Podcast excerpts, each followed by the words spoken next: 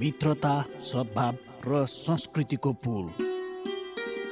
कार्यक्रम हिमाल वारिपारी capital media ग्रुपको विशेष प्रस्तुति कार्यक्रम हिमाल वारिपारी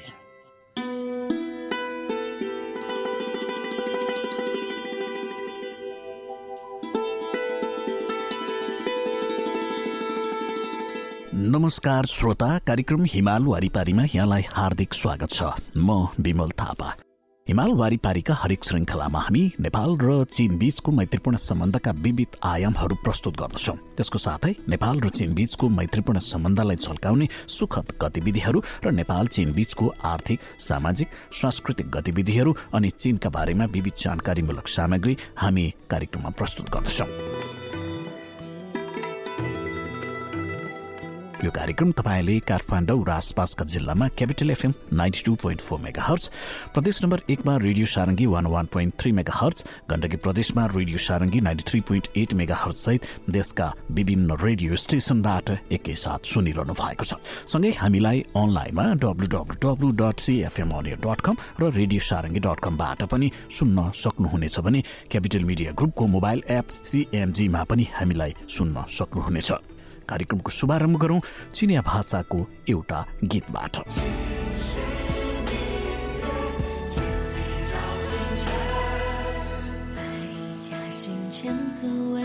书里有干坤，长江水，黄河浪，流过我家门。忠孝悌心爱，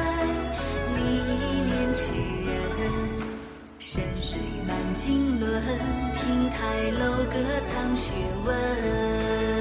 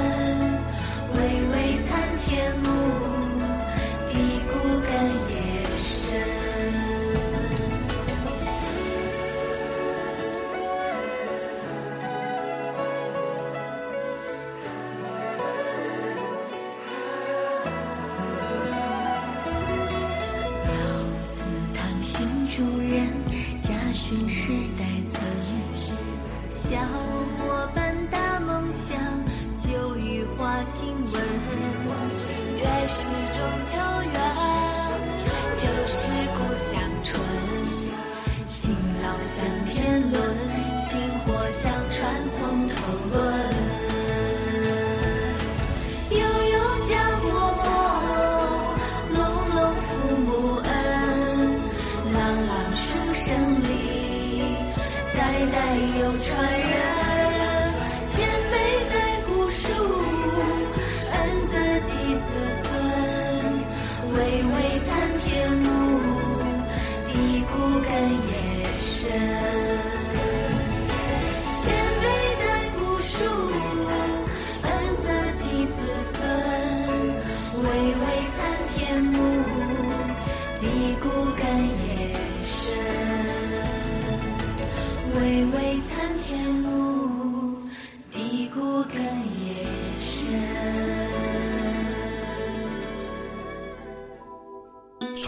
नेपाल र चीन बीचको सम्बन्ध भौगोलिक रूपमा मात्रै होइन ऐतिहासिक रूपमा पनि अत्यन्तै लामो छ।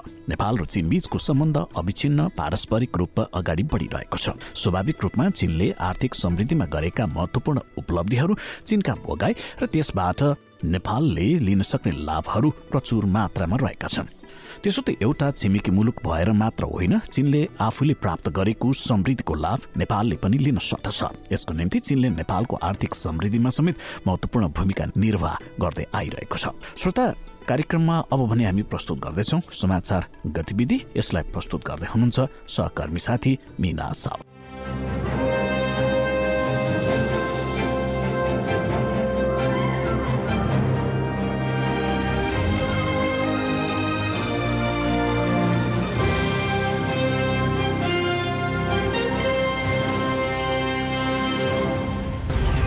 सिनियर राष्ट्राध्यक्ष सी जिनपिङले इजिप्टको चर्चमा भएको आगलागीको सम्बन्धमा इजिप्टका राष्ट्रपति अब्देल फताह अल सिसीलाई शोक सन्देश पठाउनु भएको छ। सन्देशमा सीले भन्नुभएको छ इजिप्टको एक चर्चमा भएको आगलागी घटनामा ठूलो हताहत भएको थाहा पाएपछि चीन सरकार र चिनिया जनताको तर्फबाट एवं आफ्नै व्यक्तिगत रूपमा पीड़ितहरूप्रति गहिरो समवेदना प्रकट गर्न चाहन्छु।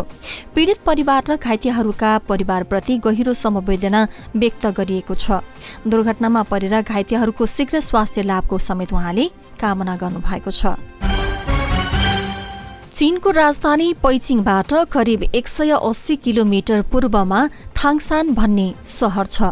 यो हपै प्रान्तको सबैभन्दा ठूलो इस्पात सहर हो र यसको इस्पात उत्पादनले चीनको कुल उत्पादनको करिब आठ भागको एक भाग ओगटेको छ। कुनै बेला थाङसान चीनको सबैभन्दा प्रदूषित सहरहरू मध्येको एक थियो। स्याटेलाइट तस्विरहरू मार्फत यो स्पष्ट रूपमा देख्न सकिन्छ कि यस वर्ष पहिले थाङसानमा चिन्सी इस्पात कारखाना सिसा खैरो सिसा खैरो धुलोको तहले ढाकिएको थियो। मार्च दुई हजार एक्काइससम्म कारखाना क्षेत्र कार्यशाला र समर्थन सुविधाहरू स्याटेलाइटहरू छविहरूमा स्पष्ट रूपमा देखिएको छ। हपै सिन्से इस्पात ग्रुप कम्पनीको पार्टी कम्युनिस्टका सचिव लु युली फङले भन्नुभएको छ हाम्रो कम्पनीको हालको प्रमुख प्रदूषकहरूको उत्सर्जन सन् दुई हजार बाह्रको ददास बराबर छ। हपै प्रान्तमा जहाँ चिन्सी इस्पात कारखाना अवस्थित छ। तेह्रौँ पञ्चवर्षीय योजनाको अवधिमा धेरै इस्पात उत्पादन क्षमता घटाइएको थियो। तदनुसार हपै प्रान्तमा पिएम दुई दशमलव पाँचको औसत मात्रा सन् दुई हजार तेह्रमा एक सय आठ माइक्रोग्राम प्रति घर मिटरबाट सन् दुई हजार एक्काइसमा अडतिस दशमलव आठ माइक्रोग्राम प्रति घन मिटरमा झरेको छ। साथै हपैमा गत दशकमा औद्योगिक उत्सर्जन कम भएको बेला ऊर्जा संरचना सफा भएको छ। हपै प्रान्त चीनको परिवर्तनशील ऊर्जा संरचनाको सूक्ष्म जगत हो। चीनमा तीन सय उन्चालिस सहरहरूद्वारा घोषणा गरिएका उत्कृष्ट दिनहरू क्रमबद्ध गर्दै जाँदा सन् दुई हजार पन्ध्रमा दुई सय अस्सी दिनको तुलनामा सन् दुई हजार बा एक्काइसमा प्रति सहर निलो आकाशको संख्या उन्चालिस दिनको औसतमा बढेर तीन सय उन्नाइस दिन पुगेको फेला परेको छ। हावाको गुणस्तर सिधा जनताको खुसियाली युक्त जीवनसँग सम्बन्धित छ। हावाको गुणस्तर सिधा जनताको खुसियालीयुक्त जीवनसँग सम्बन्धित छ। चीनका राष्ट्राध्यक्ष सी जिनपिङले औल्याउनु भएको छ। निलो आकाश र सेतो बादल र चम्किरहेका ताराहरू अझै पनि जनताका लागि उपलब्ध छन्। चीनका रक्षा मन्त्रालयका प्रवक्ता उछ्यानले अमेरिकी सिनेटर सदस्यको थाइवान भ्रमणको बारेमा टिप्पणी गर्नुभएको छ। उहाँले भन्नुभएको छ अगस्त चौध तारिक अमेरिकी सिनेटर मार्केले चीनको थाइवान भ्रमण गर्नुभयो। यसले स्पष्ट रूपमा एक चीन सिद्धान्त र तीन चीन अमेरिका संयुक्त विज्ञप्तिको उल्लङ्घन गर्दछ। चीनको सार्वभौम सत्ता र क्षेत्रीय अखण्डताको उल्लङ्घन गर्दछ। थाइवान स्वतन्त्रता पृथकतावादी शक्तिहरूलाई गलत संकेत दिन्छ। अमेरिकाको थाइवान स्ट्रेटमा शान्ति र स्थिरताको विनाशका वास्तविक अनुहारलाई पूर्ण रूपमा उजागर गर्दछ। थाइवान चीनको भएकाले थाइवान मुद्दामा कुनै पनि विदेशी हस्तक्षेपलाई अनुमति नभएको बताउँदै उहाँले अमेरिका र डिपिपी डेमोक्रेटिक प्रोग्रेसिभ पार्टी अधिकारीहरूलाई चेतावनी दिँदै उहाँले भन्नुभएको छ चीनलाई नियन्त्रण गर्न थाइवानको प्रयोग असफल हुने र स्वतन्त्रता खोज्न अमेरिकामाथि भर पर्नु पनि गलत हुनेछ। चिनिया जनमुक्ति सेनाले युद्धका लागि तालिम र तयारी जारी राखेको छ। राष्ट्रिय सार्वभौमिकता र क्षेत्रीय अखण्डताको दृढताका साथ रक्षा गर्ने र थाइवान स्वतन्त्रताको नाममा कुनै पनि पृथकतावाद र विदेशी हस्तक्षेपको प्रयासलाई दृढताका साथ ध्वस्त पारिनेछ। र चीनका सर्वोच्च नेता एवं राष्ट्राध्यक्ष सी जिनपिङले उत्तर पूर्वी चीनको ल्याउनिङ प्रान्तको चिन्चौ सहरको निरीक्षण गर्दा उत्तर पूर्वी क्षेत्रको पुनरुत्थान रणनीतिलाई गहन रूपमा अझ प्रवर्धन गर्नुपर्ने औल्याउनु भएको छ। नयाँ युगमा सुधार र विकास अनुकूल औद्योगिक संरचनाको समायोजनमा गतिशीलता औल्याउँदै उत्तर पूर्वी क्षेत्रको पुनरुत्थानप्रति पूर्ण विश्वास पनि सीले व्यक्त गर्नु भएको छ। उत्तर पूर्वी क्षेत्र भनेको चीनले दस लाख वर्ग किलोमिटर भन्दा बढी क्षेत्रफल भएको चीनका हैलोङ च्याङ चिलिन र ल्याउनिङ यी तीनवटा प्रान्त हुन्। चीनको आधुनिकीकरणको क्रममा उत्तर पूर्वी क्षेत्रको के कस्तो स्थान छ? उत्तर पूर्वी क्षेत्र चीनको अन्न भण्डारण मानिन्छ। सन् दुई हजार एक्काइसमा यी तीन प्रान्तमा अन्न उत्पादनको कुल मात्रा एक खर्ब चौवालिस दशमलव पैँतालिस अर्ब किलोग्राम पुगेको छ जुन सम्पूर्ण चीनको कुल उत्पादनको एक्काइस दशमलव दुई प्रतिशत हो। चिनिया कचौरालाई सुरक्षित पार्नका लागि बितेका वर्षहरूमा उत्तर पूर्वी क्षेत्रमा तीव्र रूपमा प्रवर्धन गरिएको सुरक्षित खेतीको क्षेत्र तेत्तिस दशमलव तीन लाख हेक्टर पुगेको छ। साथै सन् दुई हजार एक्काइसको जुलाईमा कृषि र ग्रामीण मामिला मन्त्रालय लगायत सात चिनिया मन्त्रालयले संयुक्त रूपमा राष्ट्रिय मलिलो भूमि संरक्षण परियोजना कार्यान्वयन कार्यक्रम जारी गरेर उत्तर पूर्वी क्षेत्रका उर्वर भूमिको संरक्षणलाई राष्ट्रिय रणनीतिको स्तरसम्म पुर्याइदिएको छ। जुन विश्वव्यापी दिगो विकास लक्ष्यको कार्यान्वयन गर्दा चीनले गरेको महत्वपूर्ण योगदान पनि हो।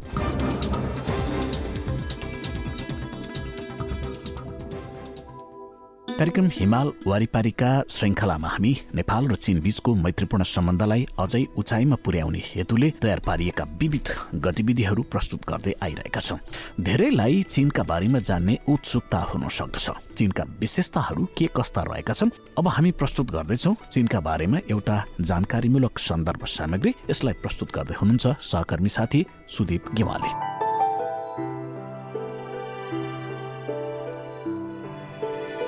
छाङपाई अर्थात् बारेमा सेथाम्य पर्वत।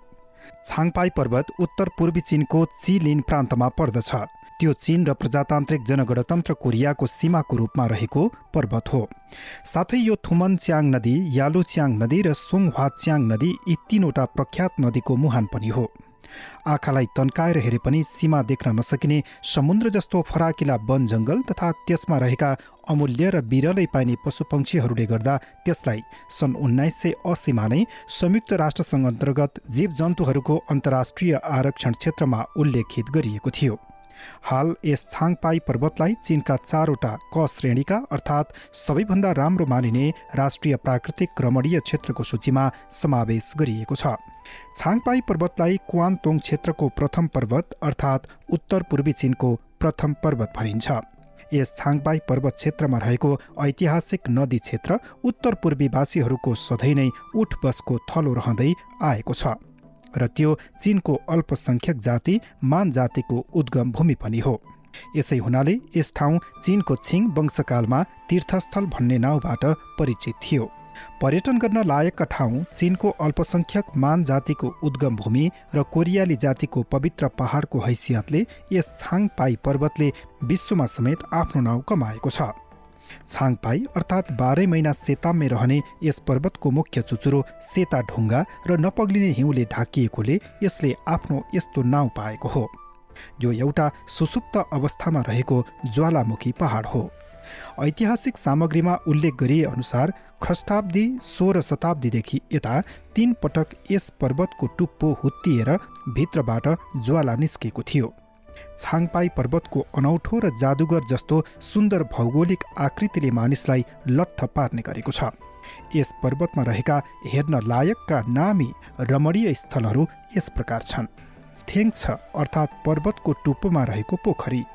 पैयुको वन मैरन अर्थात् सुन्दरी केटी नामक सल्लाहको बोट ठुलो खोज पहाडी पार्क मुख्य चुचुरो तातो पानीको फोहरा हेफङखौ अर्थात् भयङ्कर बतास चलिरहने खोच अथवा भन्ज्याङ र ढुङ्गे वन आदि रहेका छन्। छाङपाई पर्वत उत्तर पूर्वी चीनका प्रसिद्ध जिन्सन लोखर्के जस्तो देखिने एक प्रकारको जनावर मृगको कलिलो सिङ पाइने मुख्य ठाउँ हो। यसका अतिरिक्त पर्वतभरि नाना थरीका बिरलै पाइने जैविक स्रोत साधनहरू त्यहाँ पाइन्छन्। वनस्पतिमा सुन्दर केटी नामक सल्लाहको बोट पहाडी अङ्गुर जङ्गली च्याउ र चिन्तालाई नामक फूल छन् भने जनावरमा उत्तर पूर्वी बाघ र रातो टाउके बकुल्ला छन्। छाङपाई पर्वतको भ्रमण गर्दा सवारीको एकदमै सुविधा छ। तपाईँ विमानद्वारा पैचिङ साङ्घाई वा सन्याङबाट यन्ची सहर पुगेपछि मोटरबाट सिधै त्यहाँ पुग्न सक्नुहुनेछ। त्यहाँ पुगेपछि पहाडको फेदी वा पहाडमा जहाँ पनि विभिन्न श्रेणीका होटलहरू छन्। राम्रो सुविधा भएको होटलमा बस्ने एक रातको भाडा दुई सय बिस चिनिया युआन पर्छ भने साधारण होटलमा एकजनाका लागि एक रातको भाडा सामान्यतया दसदेखि चालिस चिनिया युआन मात्र तिरी पुग्छ चीनका प्रसिद्ध पर्यटकीय सहरहरू। चीन निकै विशाल छ। चीनमा थुप्रै जातिहरूको बसोबास छ। चीनका विभिन्न सहरहरूको निर्माणको पनि आआफ्नै विशेषता छ। उत्तरी चीनमा चीनको राजधानी पैचिङ पर्छ भने पूर्वी चीनमा चीनको पृथक केन्द्र साङ्घाई सहर अवस्थित छ। पश्चिमी चीनमा रमणीय र विशेष युक्त जातीय रीतिरिवाजयुक्त लासा सहर छ भने दक्षिण चीनमा राम्रो मौसमले चुमेको खुनमिङ सहर छ। रमणीय आधुनिक सहरहरू बेग्ला बेग्लै छन् भने यी सहरहरू मडी जस्तै चिनको छयानब्बे लाख वर्ग किलोमिटर क्षेत्रफलमा छरिएर रहेका छन्।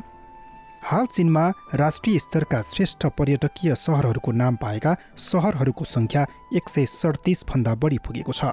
तीमध्ये साङ्हाई सहर पैचिङ सहर थेन्चिङ सहर छोङछिङ सहर सनचङ सहर हाङचौ सहर तालियन सहर नान्चिङ सहर श्यामन सहर क्वाङचौ सहर छङतु सहर सन्याङ सहर छिङताउ सहर निङपो सहर त्यस्तै सिआन सहर हार्विन सहर चिनान सहर छाङछ्वन सहर र लासा सहर समावेश छन्। यसका अतिरिक्त चिनले हार्बिन सहर चिलिन सहर र छिङताउ सहर लगायतका दसवटा सहरलाई ऐतिहासिक नामी सहरको नाम दिएको छ। पैचिङ पैचिङ चिनको राजधानी हो।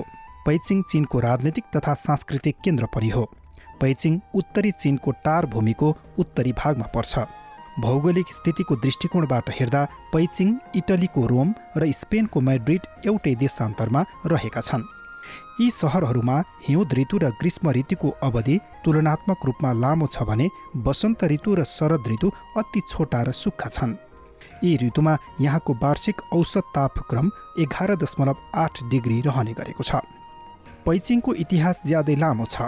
तीन हजार वर्ष अघि नै पैचिङ त्यस बेलाका साना मुलुकहरूको साझा राजधानी थियो।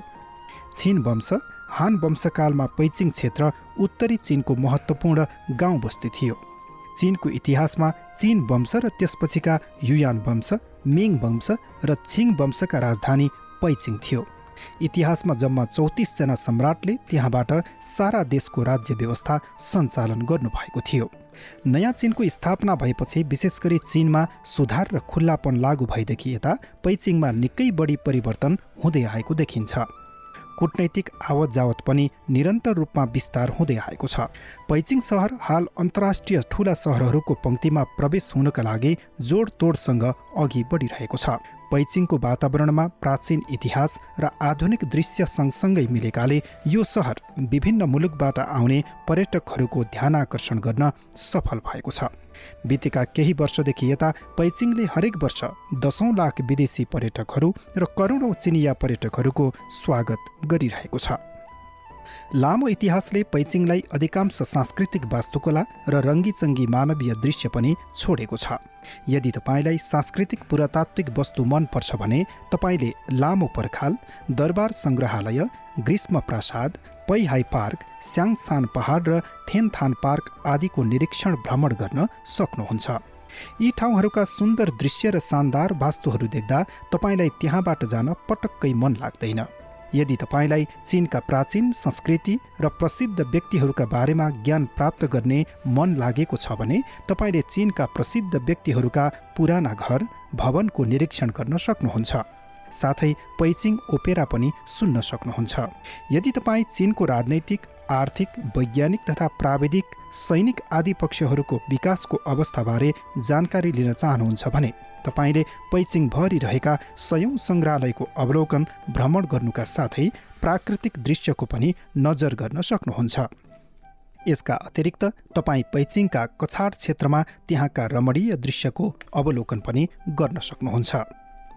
हाल पैचिङमा रहेका प्रसिद्ध पर्यटकीय स्थलहरूमा Forbidden City Tiantan Park Ming वंशका ससान समाधि स्थल ग्रीष्म प्रसाद पातालिङ स्थित Great Wall Beihai Park Jingshan Park प्राचीन ग्रीष्म प्रसाद स्याङसान पहाड चिनिया अल्पसङ्ख्यक जातीय पार्क पैचिङ चिडियाखाना र पैचिङ वनस्पति उद्यान आदि समावेश छन्।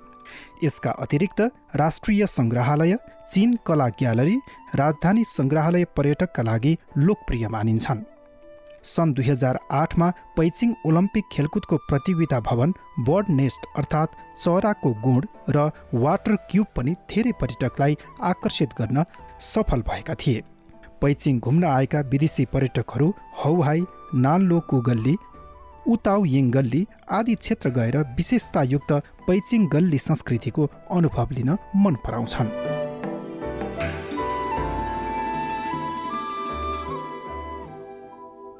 श्रोता हिमाल वारिपारीका हरेक श्रृङ्खलामा हामी नेपाल र चीन बीचको मैत्रीपूर्ण सम्बन्धका विविध आयामहरू प्रस्तुत गर्दछौँ। नेपाल र चीन बीचको मैत्रीपूर्ण सम्बन्धलाई झल्काउने सुखद गतिविधिहरू र नेपाल चीन बीचको आर्थिक सामाजिक सांस्कृतिक गतिविधिहरू अनि चीनका बारेमा विविध जानकारीमूलक सामग्री हामी कार्यक्रममा प्रस्तुत गर्दछौँ।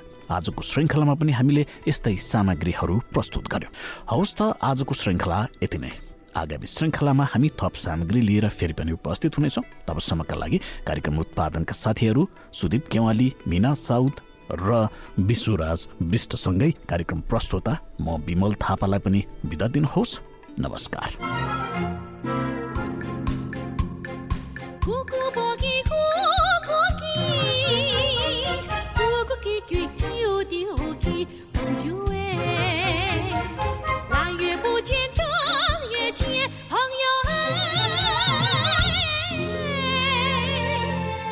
见过元宵节，朋友哎。